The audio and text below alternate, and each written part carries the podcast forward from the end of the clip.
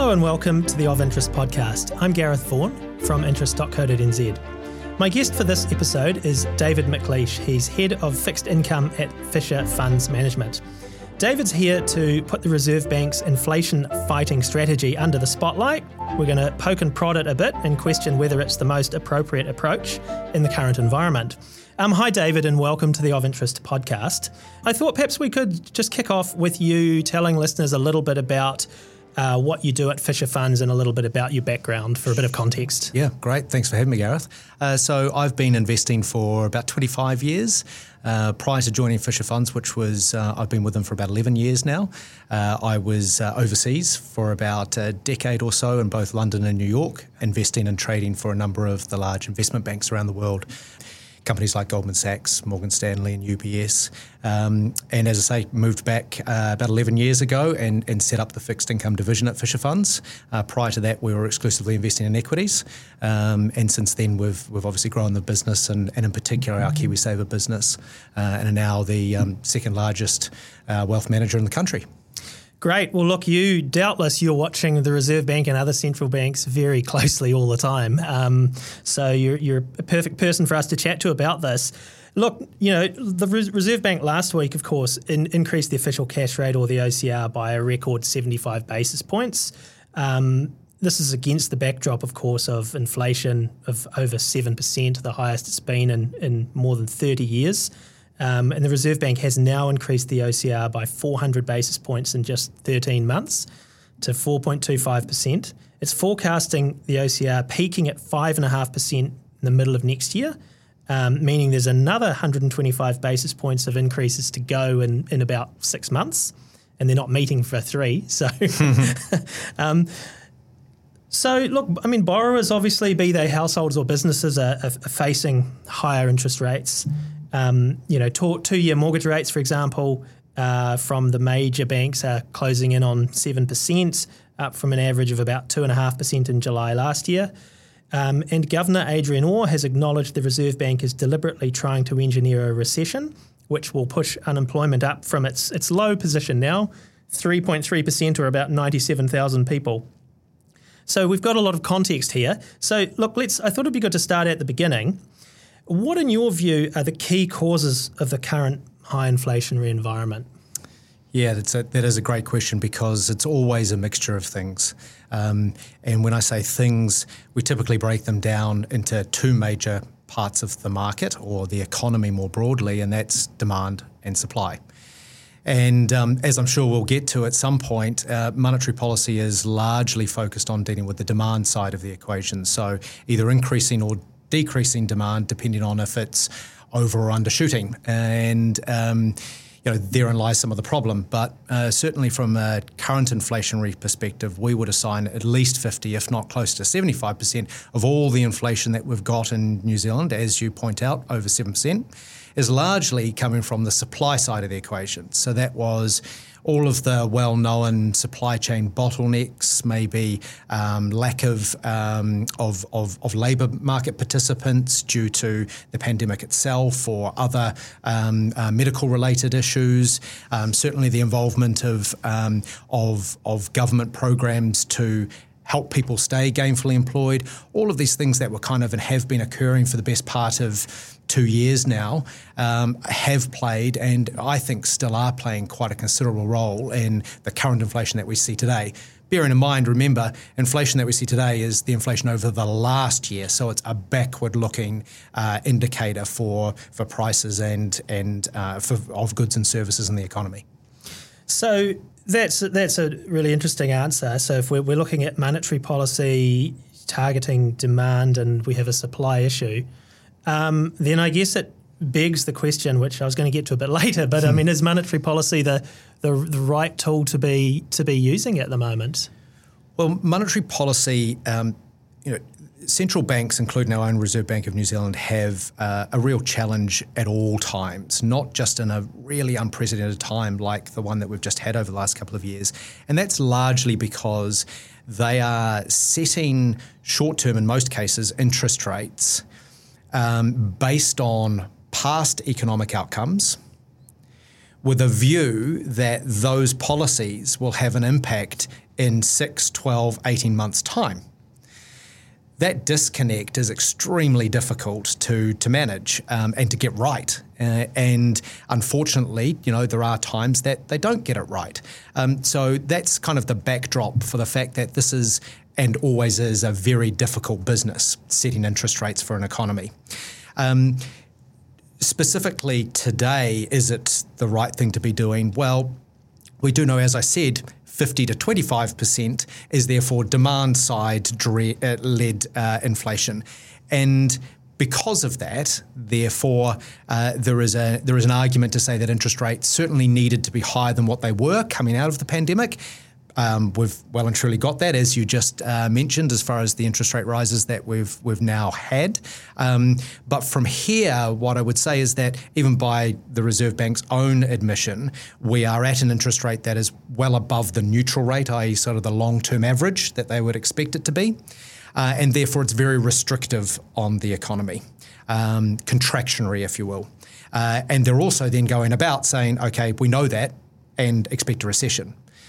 The issue that I've got then is that there hasn't been a lot of discussion around the things that they don't have control of, which is that supply side of the equation. And when you look at the supply side of the equation, I actually see lots of reason to be quite optimistic around the alleviation of those inflationary pressures, be it a reduction in congestion around the major shipping uh, lines in, in the world, um, be it a reduction in food prices in other parts of the world, uh, be it the fact that house prices have started to come down from, you know, um, monumental levels, and that that typically leads inflation in areas like housing and utility bills. So there's lots of reasons I think that um, you know you could already point to to say that uh, monetary policy has, has, has done its job, um, but the, the, the parts of the market or the parts of the inflationary picture that are um, not in need of monetary policy intervention are already starting to correct themselves as well. Okay, so let's look then at what the RBNZ has done and is doing um, a little bit more. So, with their monetary policy tools, so obviously the OCR being the key one, um, have they gone too far, too fast with that? Only time will tell. Um, I don't have a crystal ball. They don't have a crystal ball. Um, you know, certainly as you mentioned, going at 75 basis points clips in raising the official cash rate is really again unprecedented. Um, I wrote an article not that long ago that uh, suggested that going at 50 basis point clips was probably a little bit too much. So I think you already know my answer then uh, in that regard. But in saying that, um, you know, inflation has remained more persistently high than I would have expected it to, and certainly the Reserve Bank as well. So I'll put my hand up and say that I expected that rate of inflation to, to already be more meaningfully downward um, than than what it currently is. So I've kind of been wrong um, for for a bit of time, but certainly as we get to the levels of interest rates that we're now at, even looking historically speaking, when the economy was much less indebted than it now is. These levels of interest rates were very contractionary on economic activity and disinflationary on on inflation. So therefore, I would argue that um, we are set for a slowdown um, that may create an outcome that they're not comfortable with, i.e., undershooting on inflation and actually undershooting on economic growth and seeing a much larger rise in unemployment. Wow, okay. One thing I'm really curious about is that obviously the Reserve Bank did their last OCR review for the year last week. They don't have another one for three months. So I think it's February the 22nd is the next one. Um, now, you know, if we look at some other central banks, so for example, the Reserve Bank of Australia, they meet, you know, first Tuesday of every month. They've got one more for the year coming up next week. They've been increasing um, their cash rate by 25 basis points of late. I th- believe they're expected to do that again next week. To what extent do you think the Reserve Bank going so hard with that 75 basis point increase is down to the fact that they are not scheduled to meet again for three months, and they can now sit back over summer and try and look for some of the answers they want to see when they come back and perhaps uh, reduce their hawkish outlook a bit in February. I think there's a lot of truth to that. Um, the hiatus is uh, very noticeable compared to other central banks. Uh, certainly the Reserve Bank of Australia, the Federal Reserve meets twice before again the Reserve Bank does uh, uh, next time. And so I do think they wanted to get some runs on the board. Um, and I think that was somewhat fair to do so because, um, again, the actual inflationary print is a lot higher than what they would want it to be. And so doing um, what they did now does give them, uh, you know, a little bit more comfort that they may be able to sit on the beach and actually enjoy the, the holiday break um, without having this nagging feeling in the back of their minds that have they done enough? And I think that's where their current mindset is, is ensuring they do enough to get inflation down. Um, again, with the view that they believe that monetary policy can control inflation. Um, so yes, I, a short answer is I do think there was a there was a lot um, to do with the fact that they're not going to uh, meet again until the 22nd of February. You kind of have implied that you think maybe they've done too much. So the, there's a few points to that. Again, only time will tell, but a key part of monetary policy setting is what you say as well as what you do. And in many cases, you have to back up what you say with what you do. Um, but when you are saying what you're doing, i.e., increasing interest rates at such a great rate, uh, you've got to also talk the talk. And that's what they did again at the last monetary policy statement uh, meeting, uh, which is that expect more. We're not done yet. And so, therefore, financial markets, which are typically forward looking, then don't infer that there's a softening in that, that, that mindset, and then don't price into future levels of interest rates um, a softening in that stance, which again means that then the full uh, impetus of the monetary policy actions that they're taking today are truly felt. They're not they're not uh, dwindled away or diluted in any way. Uh, so I think there is a uh, talk tough uh, versus potentially then hoping that they can underdeliver in the future and that that won't be a bad thing from their perspective. And um, and what does under delivering look like? Well, maybe it does look like not increasing at 75 basis points in February, um, maybe doing 50, maybe even doing 25, because certainly other central banks around the world have already taken that cue from slower economic growth and a reduction in inflation in many parts of the world, and have already talked to the market and said expect a lower pace of hikes going forward. If we stick with monetary policy for a bit longer and then we'll look at some other aspects to all this. Um, obviously, the, the Reserve Bank does have what are known as alternative monetary policy tools available to it. So we've seen a couple of these in use um, during the COVID period. We saw quantitative easing come to New Zealand for the first time. So the, the large scale asset purchasing uh, program through which the Reserve Bank bought, I think, 53.5 billion worth of government and local government bonds in the secondary market off banks. We've seen the funding for lending program through which they lend money to banks at the OCR um, rate. Um, and it's, it's, interesting looking through this uh, memorandum of understanding I have here that was um, put out by the Minister of Finance and the Reserve Bank in 2020. It's very much all about alternative monetary policy tools for when interest rates are really low and inflation is really low, as was the case then. We now have the opposite problem, of course, just just two years down the track or two and a half years down the track. I'm just wondering, I mean, are there any alternative monetary policy tools that central banks can use when times are as they are now? Well, certainly those policies in reverse is the first one. Uh, that's the first port of call, and we're already starting to see that. So we've gone from quantitative easing to quantitative tightening. We've gone from lower official cash rates to higher official cash rates. And um, although there isn't really the the opposite or the reverse of the funding for lending program, um, the simple fact that raising interest rates, the uh, the overnight cash rate, the official cash rate, um, does much of that work.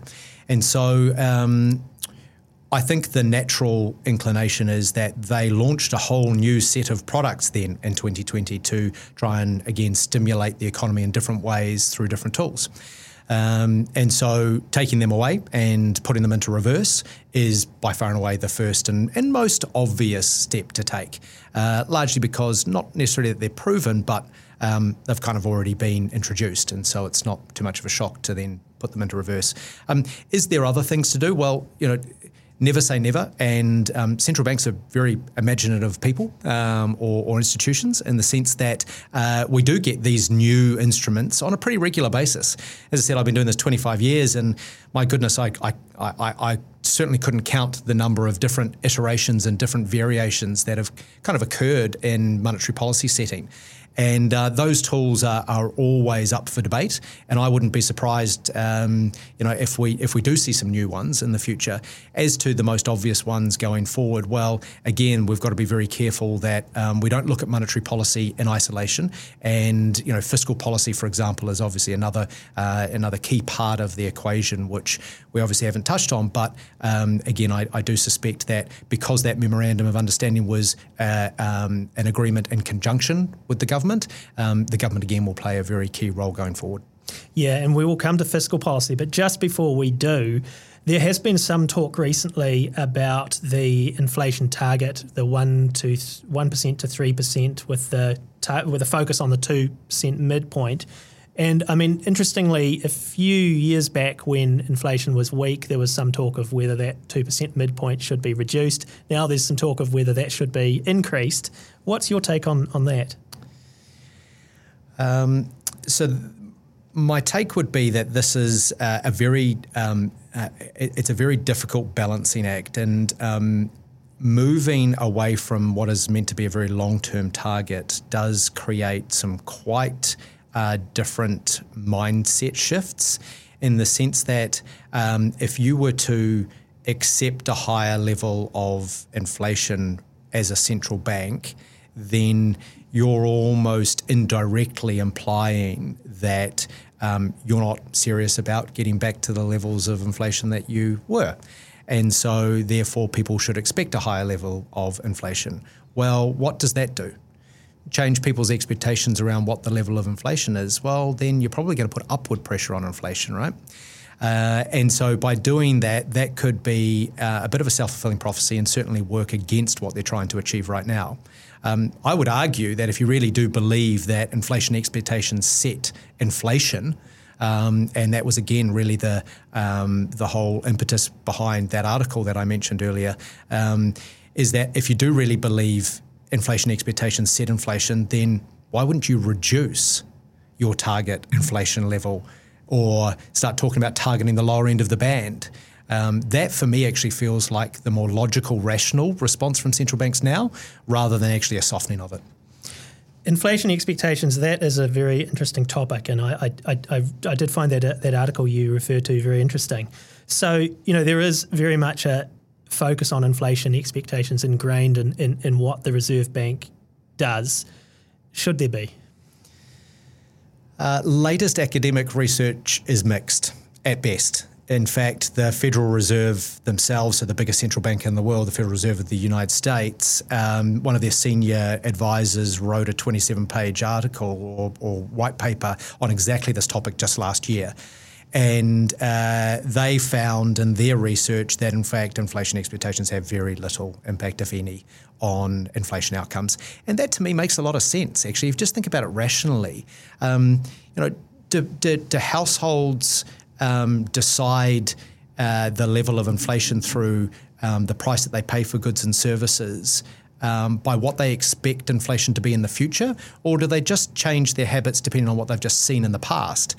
Feels much more like, and you think about wages as well. That would be that, that would be another really key one. Is that I don't think employers are setting wage levels off what they think inflation is going to be in a year's time. They're looking backwards. They're like, what was you know, what, what was the cost of living? How hard is it for me to find labour now? Not what it's going to be in the future, because you can't you can't gauge that. So it feels rational to to think that actually inflation expectations follow follow outcomes rather than lead them. So no, I don't necessarily agree with it. I think just my own, you know, throughout time, just being both an employer and a consumer, um, that's that seems rational in, in my mindset. I did um, pose this question in the previous podcast episode when I interviewed um, Reserve Bank Assistant Governor Karen Silk. And one of the points she made that be quite interesting to get your take on was she said one of the key focuses for the Reserve Bank on this is looking at what businesses are seeing and what businesses' intentions are in terms of passing on increasing costs that they could be experiencing. Um, what about that aspect of it? Yeah, for sure. So there's lots of elements to that. The first one would be uh, the offshore element, i.e., um, the the resources, in particular, mainly the goods that um, uh, a lot of producers here in New Zealand have to bring into the country to be able to produce their final good. Um, and again, a lot of those offshore goods um, are actually starting to see some disinflationary effects come through from things like alleviations in, in supply chains and, and factory production levels, uh, and even a, an alleviation in the labour market in some areas to you know early early days with that one. So I would argue that there's actually an offshore element to that, and that's actually a really positive one. Um, the onshore element to that is then really comes down to margins and your ability to be able to price, uh, be able to push on those prices. And there is a very clear reaction function from then how much consumers will want to accept those price rises. So it becomes very, very um, uh, multivariable and quite nuanced, and that really does become very nuanced between different products, different industries, different sectors. Um, so I don't think you can actually use such a broad, overarching kind of view that that that's that that's a, a valid argument. Um, but even if you do, I actually think that a big considerable part of the the inflation picture, uh, which is the offshore one, is actually improving. Let's move on to fiscal policy. So, we're talking here about the use of government spending and taxation to influence the economy. We obviously saw a lot of that in 2020. So, we saw a key example that I always think of is the, the wage subsidy scheme. Um, obviously, when COVID first hit and we had lockdowns, um, what could or should fiscal policy be doing in this environment we're in now?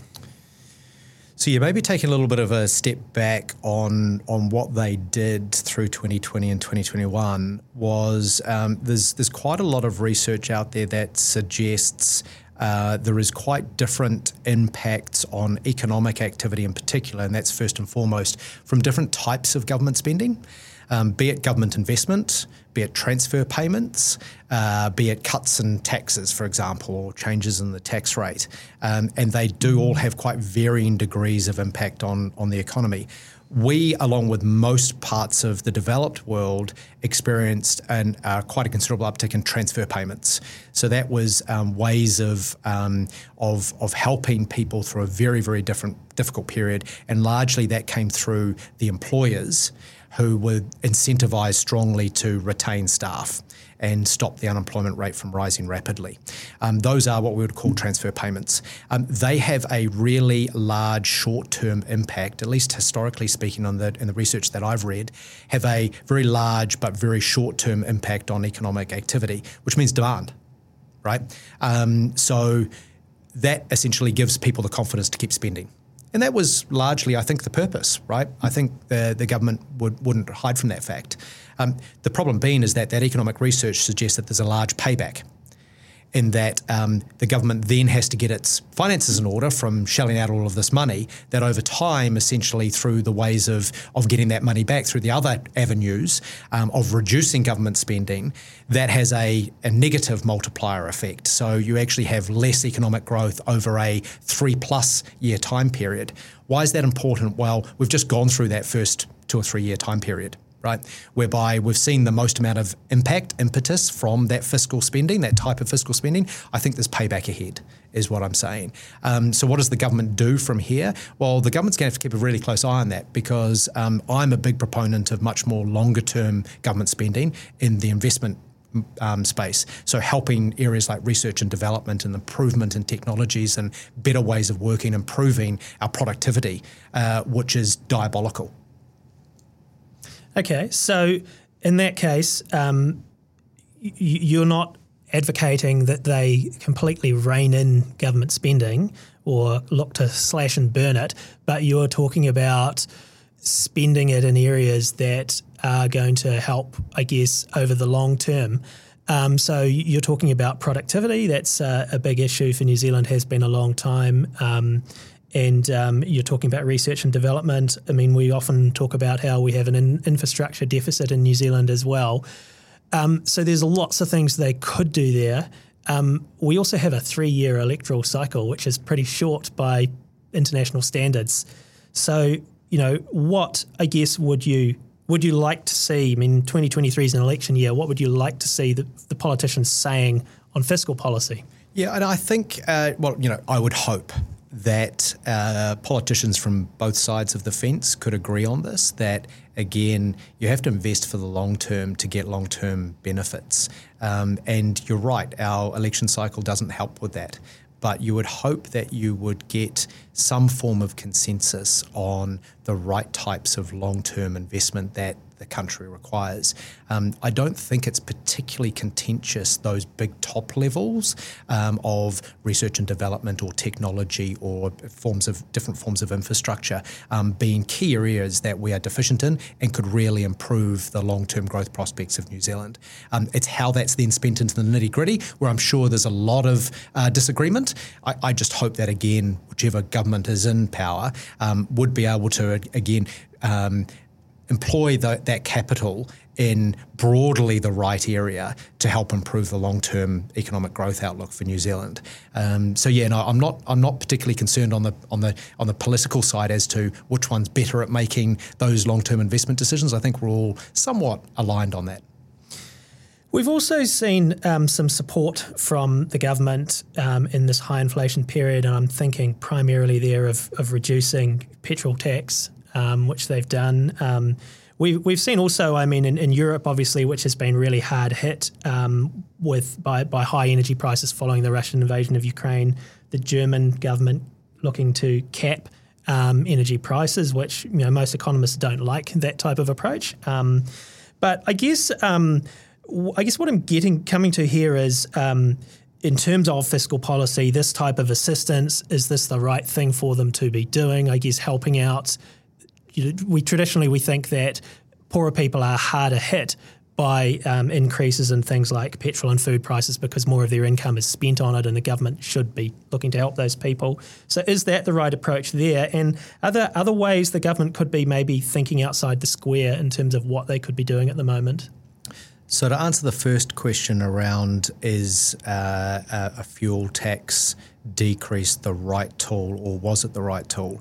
Um, again, only time will tell. But what I would say is that um, those types of changes um, are large, uh, well, should I think largely be short term focused. Um, and this actually goes back to a, lot of um, a lot of my thoughts around you know the use of monetary policy um, and especially exceptional monetary policy is that these should probably be reserved for very exceptional circumstances, and we have been through a very exceptional circumstance, and um, therefore alleviating some of the cost of living crisis through that reduction in tax on fuel, I think is a great thing uh, in, in a short period of time.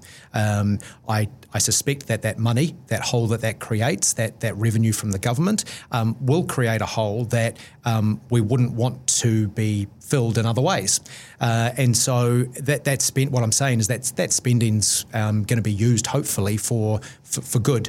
I wouldn't want that to disappear over the long period of time, um, but I think in the short term it's probably the right these are the right types of things to be doing. And you're dead right. I certainly don't agree with the um, uh, with with kind of um, setting or, or fixing of energy prices because I think that creates over time, I'm a bit of a free market economist, and I think that uh, demand and supply should largely be left to its own devices to set prices.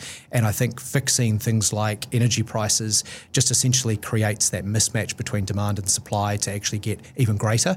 Um, high prices should simply be the solution to high prices, i.e., high prices bring down demand. People consume less of it because it costs more, and suppliers supply more of it because they can make uneconomic profits from it.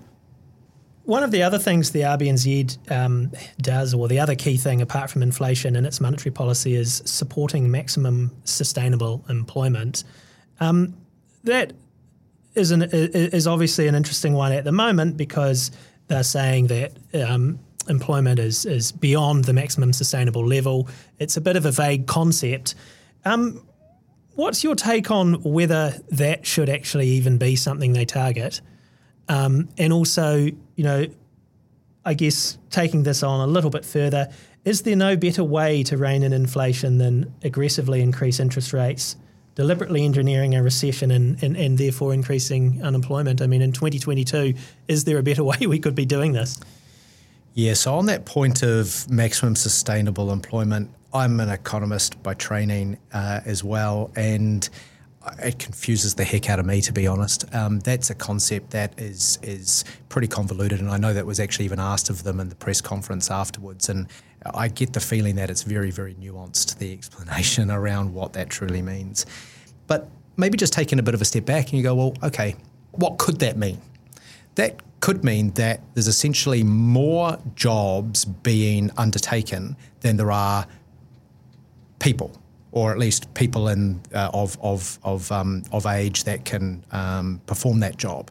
So that means that there's what people doing two jobs or more. Uh, what does that mean for the strength of the economy? On the face of it, that doesn't look to me like an economy that is booming. That looks to me like a consumer, a household that is struggling to make ends meet and is having to take on multiple jobs. Um, and what happens if one of the what what if one of those jobs goes away? Um, that doesn't feel like a great outcome for, for those households. And so, using that as cover, i.e., we've got too much employment and therefore we can drive the economy into recession to get on top of inflation, it seems a little tenuous to me. Um, I do firmly believe that um, higher interest rates were absolutely needed. Um, but using this maximum sustainable employment metric um, is one that I, I miss. I, maybe I'm just not smart enough to figure this out, but um, for me, it doesn't seem like uh, a, a, good reason to want to um, drag the economy into recession next year. The labour market is a really, really interesting topic at the moment too, because um, you know it's very tight. Obviously, it's been massively disrupted by COVID nineteen. You know, we we had we had lockdowns, we had all sorts of restrictions. We didn't have much international travel going on. We've had no immigration. Um, but it's not just a New Zealand issue. I mean, you've recently just been in Australia, as we were talking before we started recording. Um, I just wonder has COVID disrupted the global labour market to an extent that we don't fully understand yet? And how do we factor that into all of this? Undoubtedly. And that is, again, just the difficulties setting, again, you know, things like interest rates, um, looking in the rear vision mirror um, for an economy that's, you know, 6, 12, 18 months in the future. That is, it, it is, it, it, an exercise fraught with danger. And the really, this is the word that's been most, I think, overused uh, since the pandemic uh, hit was unprecedented we truly are in these sorts of times, right? And the labour market in particular is one that is extremely distorted uh, because of what's happened. And so um, that just makes it even more difficult to. Um, you know, make monetary policy decisions when the labour market is such a huge uh, driver of both economic growth and consumption in an economy. So, yeah, short answer is extremely uncertain and uh, makes it very, very difficult. Look, that's great, David. I think I've just got one more question I'm going to going to throw at you. So let's just pretend that um, you know Adrian Orr um, leaves his job over summer and you replace him, um, and you're sitting there in, in February um, as the governor of the Reserve Bank. What would you look to do inheriting the current situation? Uh, so maybe if, if Adrian's listening, I don't want your job, um, just to be very clear. Um, but what would I do if, if I had that very difficult job? Um, well, again, there's going to be a lot of water to cross under the bridge between now and then. Uh, I suspect, again, because of uh, the impact that not only the changes in interest rates have had, but also, you know, the um, uh, you know the outlook for inflation and how that's un- un- uh, unfolding around the world uh, will probably paint quite a different picture then than it does now. Uh, but I suspect, and, and I don't have a, a crystal ball, uh, and so uh, really couldn't answer that with a whole lot of conviction. But again, my view goes back down to um, we've done a lot of work. We've increased interest rates a long way. They're well above the long term neutral rate, in my opinion. Um, there is probably a pretty good reason to start to taper back a little bit, see how those long and variable lags of monetary policy are playing out. And this three three month period is, is, is a great one in that sense, because again, we will start to see how those previous interest rate hikes are now impacting the economy. So I actually think this is a great time to stop and reflect. And in a way, this forced hiatus is, is is, maybe a bit of a blessing for the for the Reserve Bank. Well, look, David, thanks for that. That's David McLeish, Head of Fixed Income at Fisher Funds Management. And I'm Gareth Vaughan of interest.co.nz with another episode of our Of Interest podcast.